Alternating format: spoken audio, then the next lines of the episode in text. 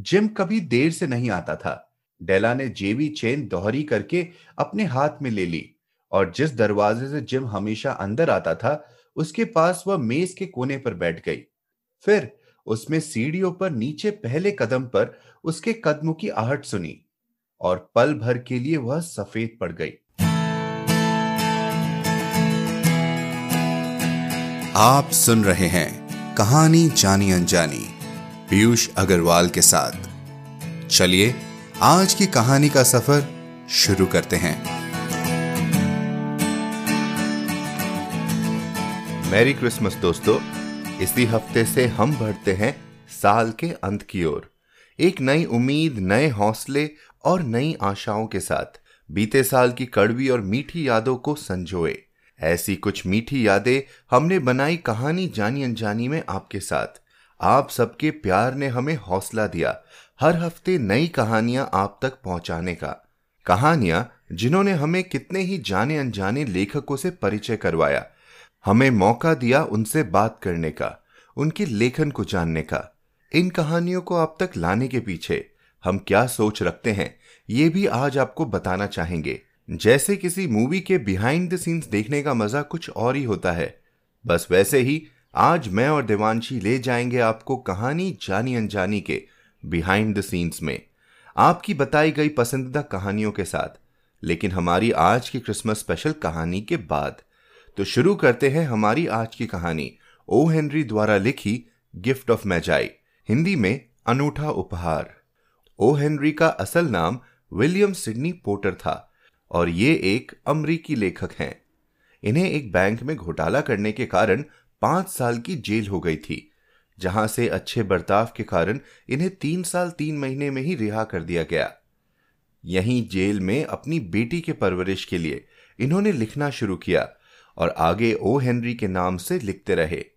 इन्होंने कई कहानियाँ और उपन्यास लिखे हैं, जिनमें 1907 में लिखी गिफ्ट ऑफ़ मैजाई इनकी सबसे लोकप्रिय कहानियों में से एक है। ओ. हेनरी के बारे में और जानकारी के लिए आप हमारी website Piyush Agarwal dot com पर जाए। अभी के लिए चलिए सुनाता हूँ आज की क्रिसमस स्पेशल कहानी।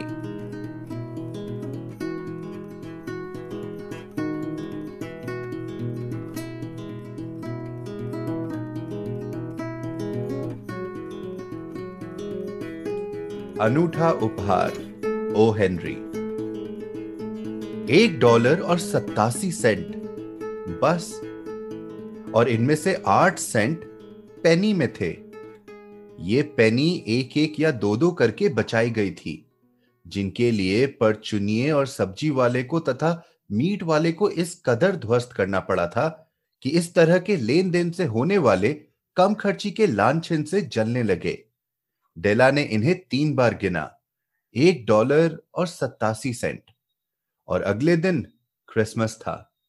अब करने को बस यही बचा था कि गंदे छोटे दीवान पर पड़कर ज़ोर ज़ोर से रोया जाए।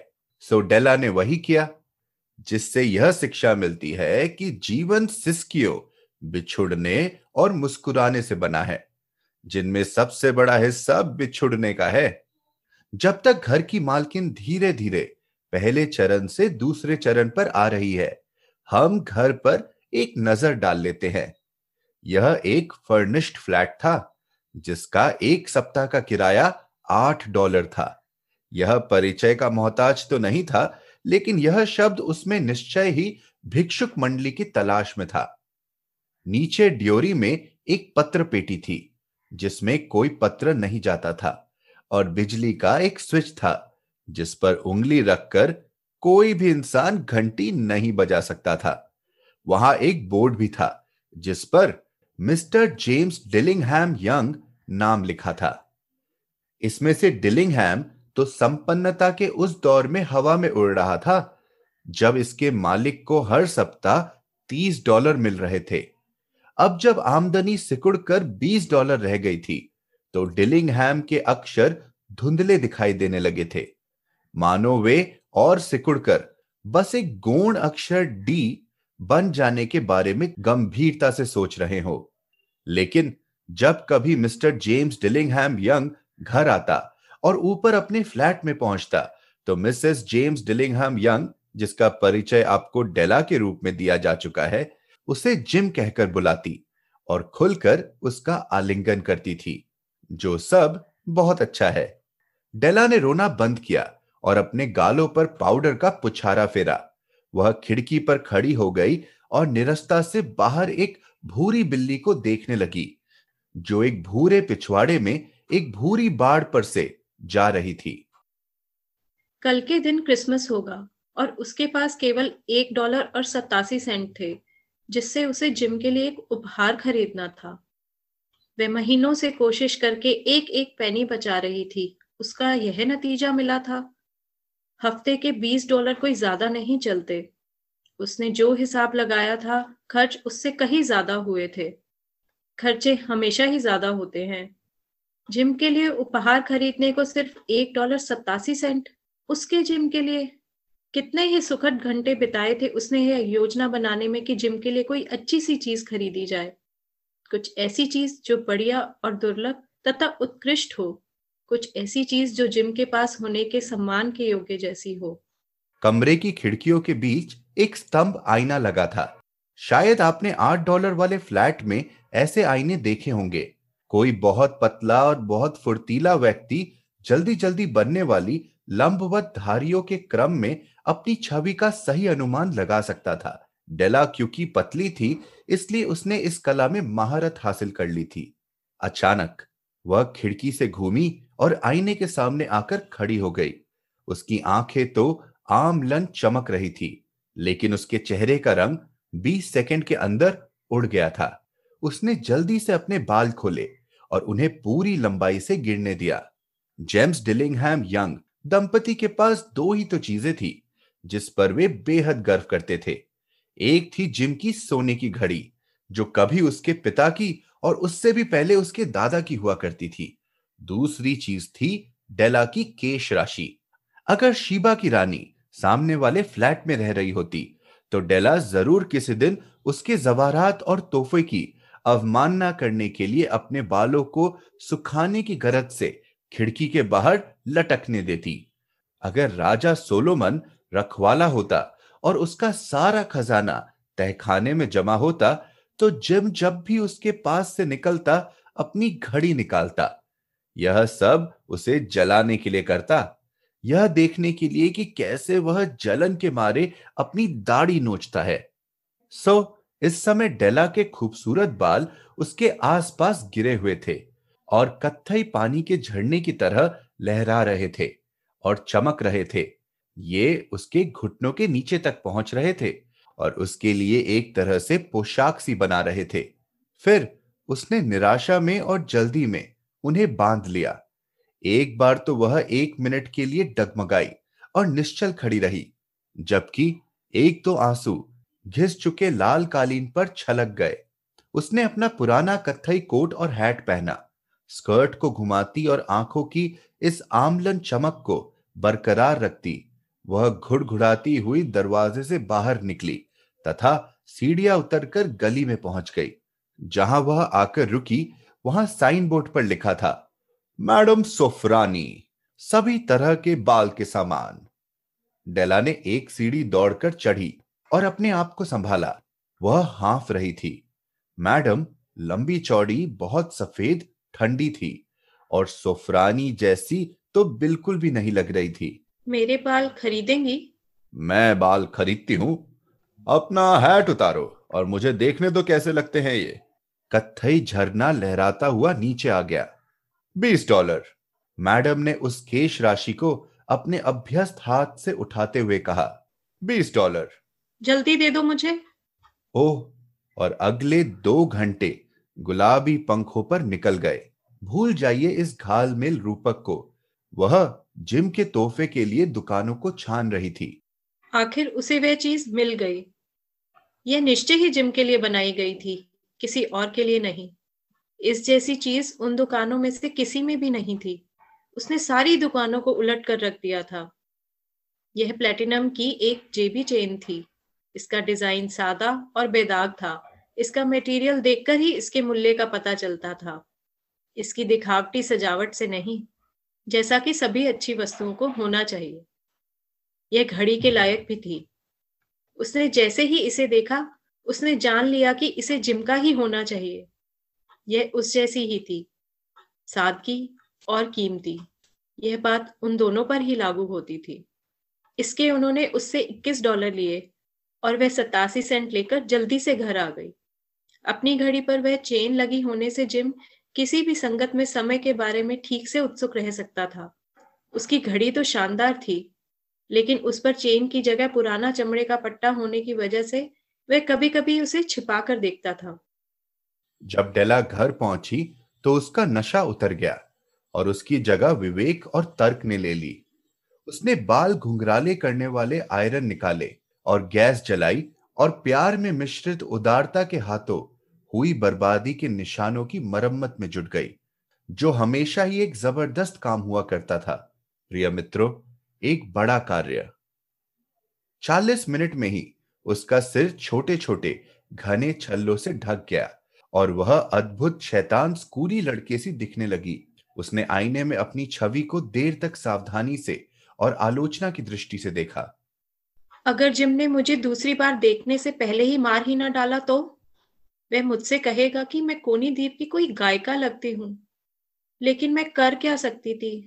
ओह, मैं क्या कर सकती थी एक डॉलर और सतासी सेंट से? सात बजे डिनर बन चुका था और फ्राइंग पैन चूल्हे पर गर्म और तैयार रखा था चाय बनाने के लिए। जिम कभी देर से नहीं आता था। डेला ने जेबी चेन दोहरी करके अपने हाथ में ले ली। और जिस दरवाजे से जिम हमेशा अंदर आता था, उसके पास वह मेज के कोने पर बैठ गई। फिर उसमें सीढ़ियों पर नीचे पहले कदम पर उसके कदमों की आहट सुनी और पल भर के लिए वह सफ़ेद पड़ गई। उसकी आदत थी कि वह रोज़मर्रा की छोटी से छोटी बातों के लिए छोटी सी खामोश प्रार्थनाएँ करती थी और इस समय भी उसने धीमे से प्रार्थना की। हे परमेश्वर, कृपया उन्हें यह सोचने दे कि मैं अब भी खूबसूरत हूँ। दरवाज़ा खुला और जिम अंदर आया। उसने दरवाज़ा बंद कर दिया। वह पतला और बहुत गंभीर दिखाई दे रहा था। बेचारा अभी बाईस का ही तो था और उस पर परिवार का बोझ आ पड़ा था। उसे एक नए ओवरकोट की ज़रूरत थी और वह बिना दस्तानों के था। जिम दरवाजे के अंदर ऐसे चुपचाप घुसा जैसे बटेर की गंध पा गया शिकारी कुत्ता। उसकी आँखें डेला पर जमी थी। और उनमें एक ऐसा भाव था जो डेला की समझ से बाहर था। वह भयाक्रांत हो गई। यह क्रोध नहीं था, आश्चर्य नहीं था, असहमति नहीं थी, आतंक भी नहीं था, और ऐसा कोई भी भाव नहीं था ये जिसके लिए वह तैयार थी। वह अपने चेहरे पर वह विचित्र भाव लिए, उसे बस एक टक देखे जा रहा था। डेला मेज से उठी और उसके पास गई। जिम डार्लिंग, मेरी तरफ़ ऐसे मत देखो। मैंने अपने बाल कटवाकर इसलिए बेच दिए क्योंकि अगर मैं तुम्हें कोई तोहफा नहीं देती तो मैं क्रिसमस पार नहीं कर सकती थी। ये तो फिर उगाएँगे। तुम बुरा तो नहीं मानोगे ना? क्यों? मुझे यह करना ही था। मेरे बाल बहुत तेज़ी से बढ़ते हैं। मेरी क्रिसमस बोलो जिम, और आओ हम खुशी मनाएँ। तुम्हें नहीं पता कितना अच्छा कितना सुंदर अच्छा उपहार लाई हूँ मैं तुम्हारे लिए। तुमने अपने बाल कटवा दिए। जिम ने बड़ी मुश्किल से कहा। मानो वह अत्यधिक मुश्किल दिमागी कोशिश करने के बाद भी इस स्पष्ट सच तक नहीं पहुँच पाया था। कटवा दिए और बेच भी दिए। क्या मैं तुम्हें ऐसे अच्छी नहीं लगती? मैं मेरे बालों के बिना भी मैं हूँ है ना? जिम ने उत्सुकता से कमरे में निगाह दौड़ाई। तुम कह रही हो कि तुम्हारे बाल अब नहीं हैं। उसने जैसे मूर्खों की तरह कहा। इन्हें तलाशो मत। ये बिक चुके हैं। मैं कह तो रही हूँ, बिक गए और चले भी गए। आज क्रिसमस से पहले की रात है जानू। मुझसे अच्छा व्यवहार करो, क्योंकि बाल तुम्हारी खातिर कटे हैं। शायद मेरे सिर के बाल गिनती के थे। उसने औचक गंभीर मिठास के साथ अपनी बात जारी रखी। लेकिन मैं तुमसे कितना प्यार करती हूँ इसकी गिनती कभी कोई नहीं कर सकता। खाना लगा दूँ जिम? अपनी बेहोशी में से जिम जागता सा लगा। उसने डेला को छाती से लगा लिया। अब दस सेकंड के लिए हम दूसरी दिशा में किसी अतर्क संगत तथ्य पर सावधानी से छानबीन कर लें। सप्ताह के आठ डॉलर। सप्ताह के आठ डॉलर हो या साल के दस लाख। क्या फ़र्क है? किसी गणितज्ञ या ज्ञानी से पूछिए तो वह गलत उत्तर देगा। मेजाइयों में अमूल्य उपहार देने की प्रथा थी, पर यह उपहार उनमें से नहीं था। इस कठिन विचार पर बाद में प्रकाश डाला जाएगा। मेरे बारे में कोई भूल मत करो, डेल। मैं नहीं सोचता कि बाल काटने या बाल साफ़ होने या शैम्पू में से कुछ भी ऐसा है जो मेरी डेल के लिए मेरे प्यार को कम कर सकता है। लेकिन अगर तुम इस पैकेट को खोलोगी तो शायद तुम्हारी समझ में आ जाएगा कि क्यों तुम्हारी बात पर पहले तो मैं हिल गया था। सफ़ेद उंगलियों ने चपलता से धागे और कागज़ को खोल डाला और फिर खुशी की एक जोरदार चीख और फिर, अफसोस, एक स्त्री सुलभ बदलाव के साथ आँसू निकल पड़े। और ज़ोर ज़ोर से इस कदर रोना धोना शुरू हो गया कि घर के मालिक को उसे तसल्ली देने के लिए सारी ताकत झोंक देनी पड़ी, क्योंकि डला के सामने अब सजावटी कंघों का एक सेट रखा था, जिसकी पूजा ब्रॉडवे की एक शॉप विंडो पर वह एक अरसे से करती आई थी। ये शुद्ध कछुए के खप्पर के रत्न जड़े किनारों वाले कंघे थे, जो ठीक उसके उन खूबसूरत बालों के लायक शेड के थे। जो अब उसके सिर पर नहीं थे। उसे पता था ये महँगे कंगे थे और उसका मन बस उनके लिए ललचाकर रह जाता था, क्योंकि उसे यह उम्मीद कभी नहीं रही थी कि ये उसके हो जाएँगे और अब ये उसके थे। लेकिन जिन लटों को, इन अलंकारों को अलंकृत करना चाहिए था, वे अब नहीं थी। लेकिन उसने उन्हें अपने सीने से लगा लिया। और आखिर वह डबडबाई आँखों से और मुस्कुराती हुई सिर उठाकर यह कह पाई मेरे बाल बहुत तेज़ी से पड़ते हैं जिम। फिर वह एक नन्ही सी झुलसी बिल्ली की तरह उछल पड़ी और चिल्लाई। ओह ओह! जिम ने अभी तक अपना खूबसूरत उपहार नहीं देखा था। उसने बड़ी उत्सुकता से अपनी खुली हथेली पर इसे रखकर जिम की तरफ़ बढ़ाया। रंगहीन कीमती धातु जैसे डेला की अम्लान और प्रगाढ़ भावना से चमक उठी। बढ़िया है ना जिम? इसके लिए मैंने पूरा शहर छान मारा। अब तुम्हें दिन में सौ बार समय देखना पड़ेगा। अपनी घड़ी तो देना मुझे। देखना चाहती हूँ इस पर कैसी लगती है? डेला की बात मानने के बजाय जिम दीवान पर लुढ़क गया और अपने हाथ अपने सिर के नीचे छिपाकर मुस्कुराने लगा। डेल चलो हम अपने क्रिसमस उपहारों को कुछ देर के लिए अलग रख देते हैं। वे इतने अच्छे हैं कि इस समय हम उन्हें इस्तेमाल नहीं कर सकते। मैंने तुम्हारे कंघे खरीदने के लिए, पैसे जुटाने के लिए अपनी घड़ी बेच दी। और अब तुम खाना लगा दो तो कैसा रहे? शायद आप लोग जानते होंगे, मेजाई लोग बुद्धिमान थे, विलक्षण बुद्धि वाले लोग, जो नांद में सोए हुए ईसा के लिए उपहार लाते थे। उन्होंने ही क्रिसमस पर उपहार देने की कला को खोज निकाला था। बुद्धिमान होने के कारण उनके उपहार भी विवेकपूर्ण होते थे। शायद किसी वस्तु के दो बार आने पर उसे बदलने की भी व्यवस्था थी। और यहाँ मैंने एक फ्लैट में रहने वाले दो भोले भाले बच्चों का घटनाहीन वृत्तांत टूटी फूटी शैली में बयां कर दिया है, जिन्होंने एक दूसरे के लिए अपने सबसे प्रिय धन को बिना सोचे समझे बलिदान कर दिया। लेकिन इस जमाने के बुद्धिमानों के लिए अंतिम बार कहने दीजिए कि संसार के सभी उपहार देने वालों में ये दोनों सबसे अधिक बुद्धिमान थे। उन सभी लोगों में से जो उपहार देते हैं अथवा लेते हैं, ये दोनों सबसे बुद्धिमान हैं। वे सबसे अधिक विवेकशील हैं। वे सच्चे में जाई हैं।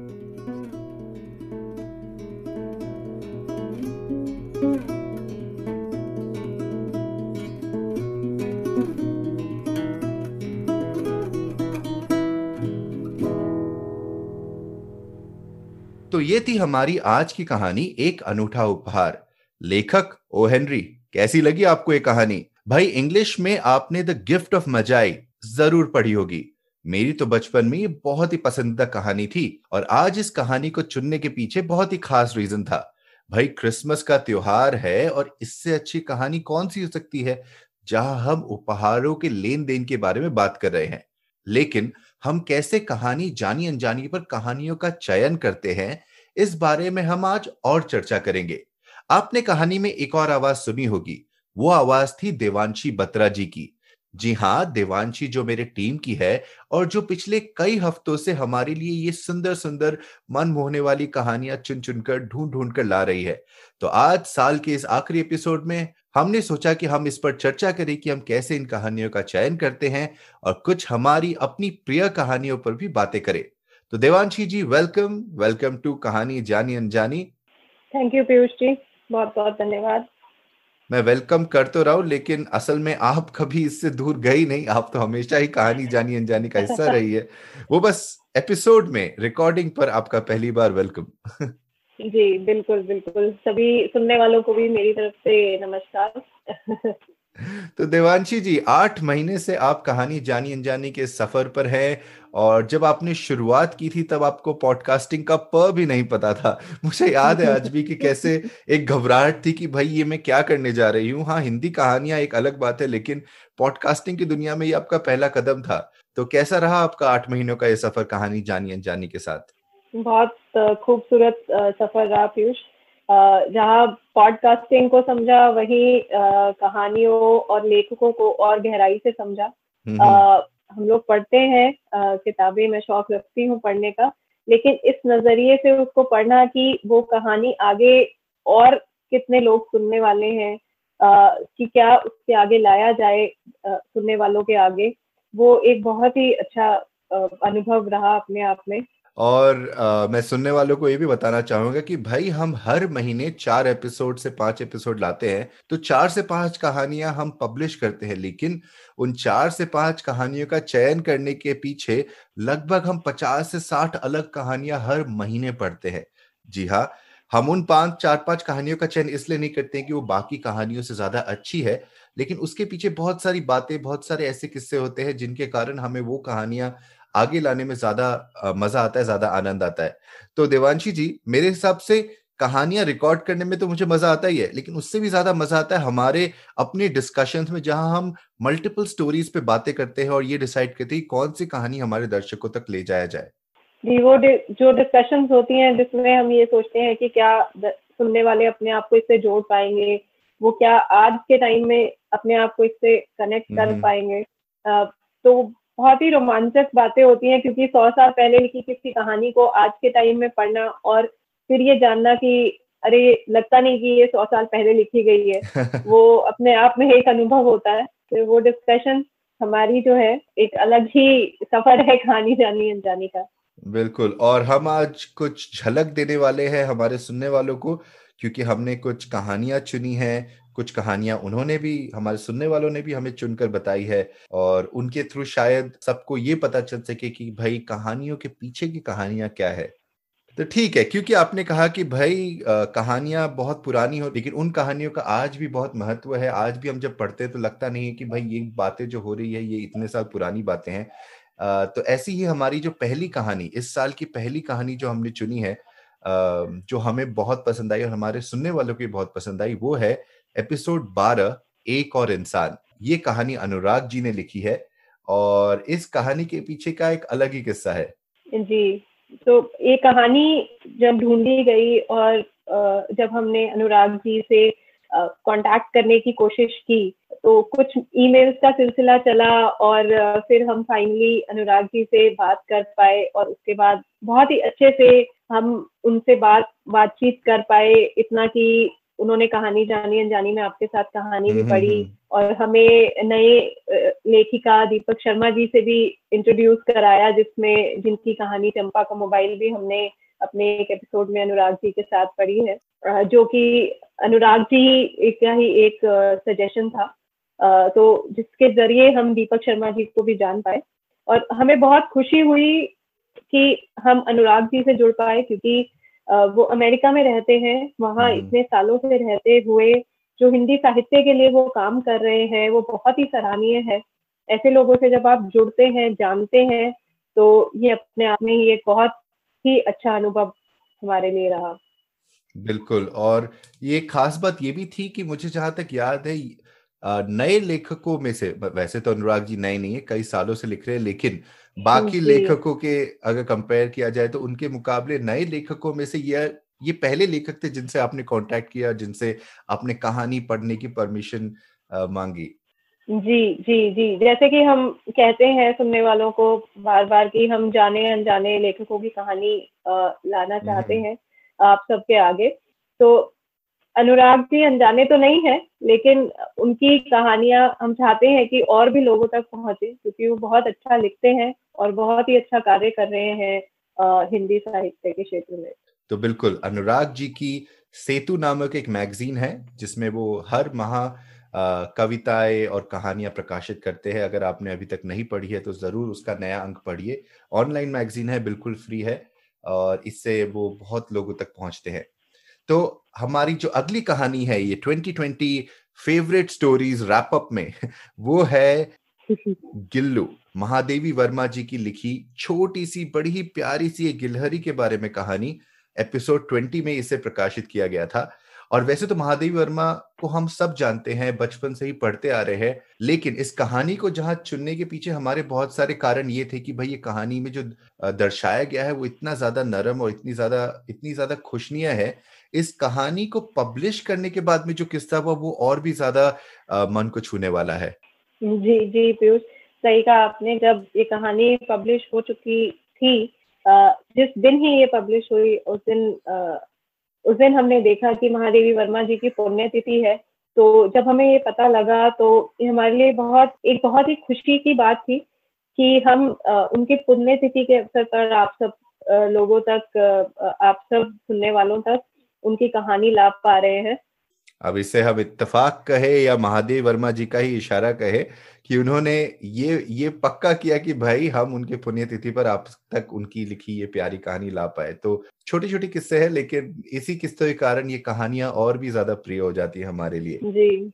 आ, तो चलिए बढ़ते हैं अगली कहानी की ओर। हमारी तीसरी कहानी जो हमने पसंद की वो भी एक लेखिका द्वारा ही लिखी गई है। ये है एपिसोड तेरह और ये कहानी है सती, जिसे लिखा था शिवानी जी ने। तो शिवानी जी द्वारा लिखी सती जो कि हमारी फीमेल राइटर की स्टोरीज की तलाश में आप कह सकते हैं कि पहली कहानी थी जो हम लोगों तक लाए। क्योंकि इससे पहले जितनी हमारी स्टोरीज पब्लिश हुई थी, वो मेल राइटर्स की थी। हम लोग इस खोज में थे कि हम कुछ लेखिकाओं की कहानी आप आप सब लोगों तक ला पाए। और उसमें भी हमने बहुत कहानियाँ पढ़ी, पर ये पहली कहानी हुई जो हम अपने सुनने वालों तक ला सके। और बहुत ही दिलचस्प कहानी थी ये, जैसे कि नाम कहता है कि सती बहुत ही गंभीर, लगता है कि कहानी का रूप कुछ गंभीर होगा, लेकिन जिस तरह से चार पात्र उस कहानी में दिखाए, बताए गए और किस तरह से वो कहानी एक बहुत ही ट्विस्टेड थ्रिलर टाइप बन जाती है और एंड तक आते आते आपके चेहरे पर ज़रूर एक मुस्कान छोड़ जाएगी वो कहानी। एक ऐसी ट्रेन की यात्रा थी वो जो किसी के साथ ना ही हो लेकिन कहानी पढ़ के आपको सुन के ज़रूर बहुत मज़ा आएगा। बिल्कुल और चारों ही किरदार बहुत ही अनोखे थे। तो अगर आपने एपिसोड तेरह कहानी सती अभी तक नहीं सुनी है तो ज़रूर सुनिए। आपको मज़ा तो बहुत आएगा। क्योंकि ये कहानी कुछ अलग ही है। और आज के टाइम पे, जैसे कि हमने शुरुआत में कहा, आज के टाइम में भी बहुत ही रेलेवेंट है। इसी के साथ और आगे बढ़ते हैं हमारी चौथी कहानी की ओर। हमारी चौथी कहानी एक्चुअली कहानी जानी अनजाने के लिए बहुत ही खास है। बाकी कहानियों के पीछे इस, इसके कोई एक लेखक तो नहीं है, जिसके बारे में हम बात कर सकते हैं। लेकिन इस एपिसोड से जुड़े बहुत सारे किस्से हैं। ये एपिसोड है हमारा दशरा स्पेशल एपिसोड जिसमें पहले तो हमने बहुत लंबी प्लानिंग की। हमने सोचा था कि हम सात आठ दिन में होने वाले रामलीला, जो अब तीन से चार घंटे में होते हैं, उसको और भी संक्षिप्त करके सिर्फ़ एक घंटे में आपके सामने ऑडियो वर्जन में प्रस्तुत करेंगे। क्योंकि मैं थिएटर बैकग्राउंड का हूँ तो मैं इस प्रोजेक्ट के साथ बहुत ही ज़्यादा जुड़ा हुआ था, बहुत एक्साइटेड था।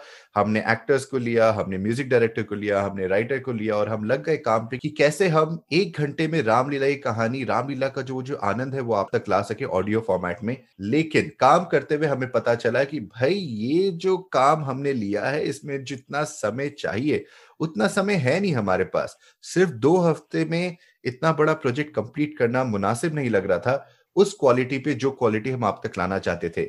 और तभी हमने डिसाइड किया कि भाई हम अब भी कुछ स्पेशल ही करेंगे, लेकिन इस फॉर्मेट की जगह कुछ और ट्राई करेंगे। और तब जाकर हमने रावण का इतिहास नामक एपिसोड क्रिएट किया।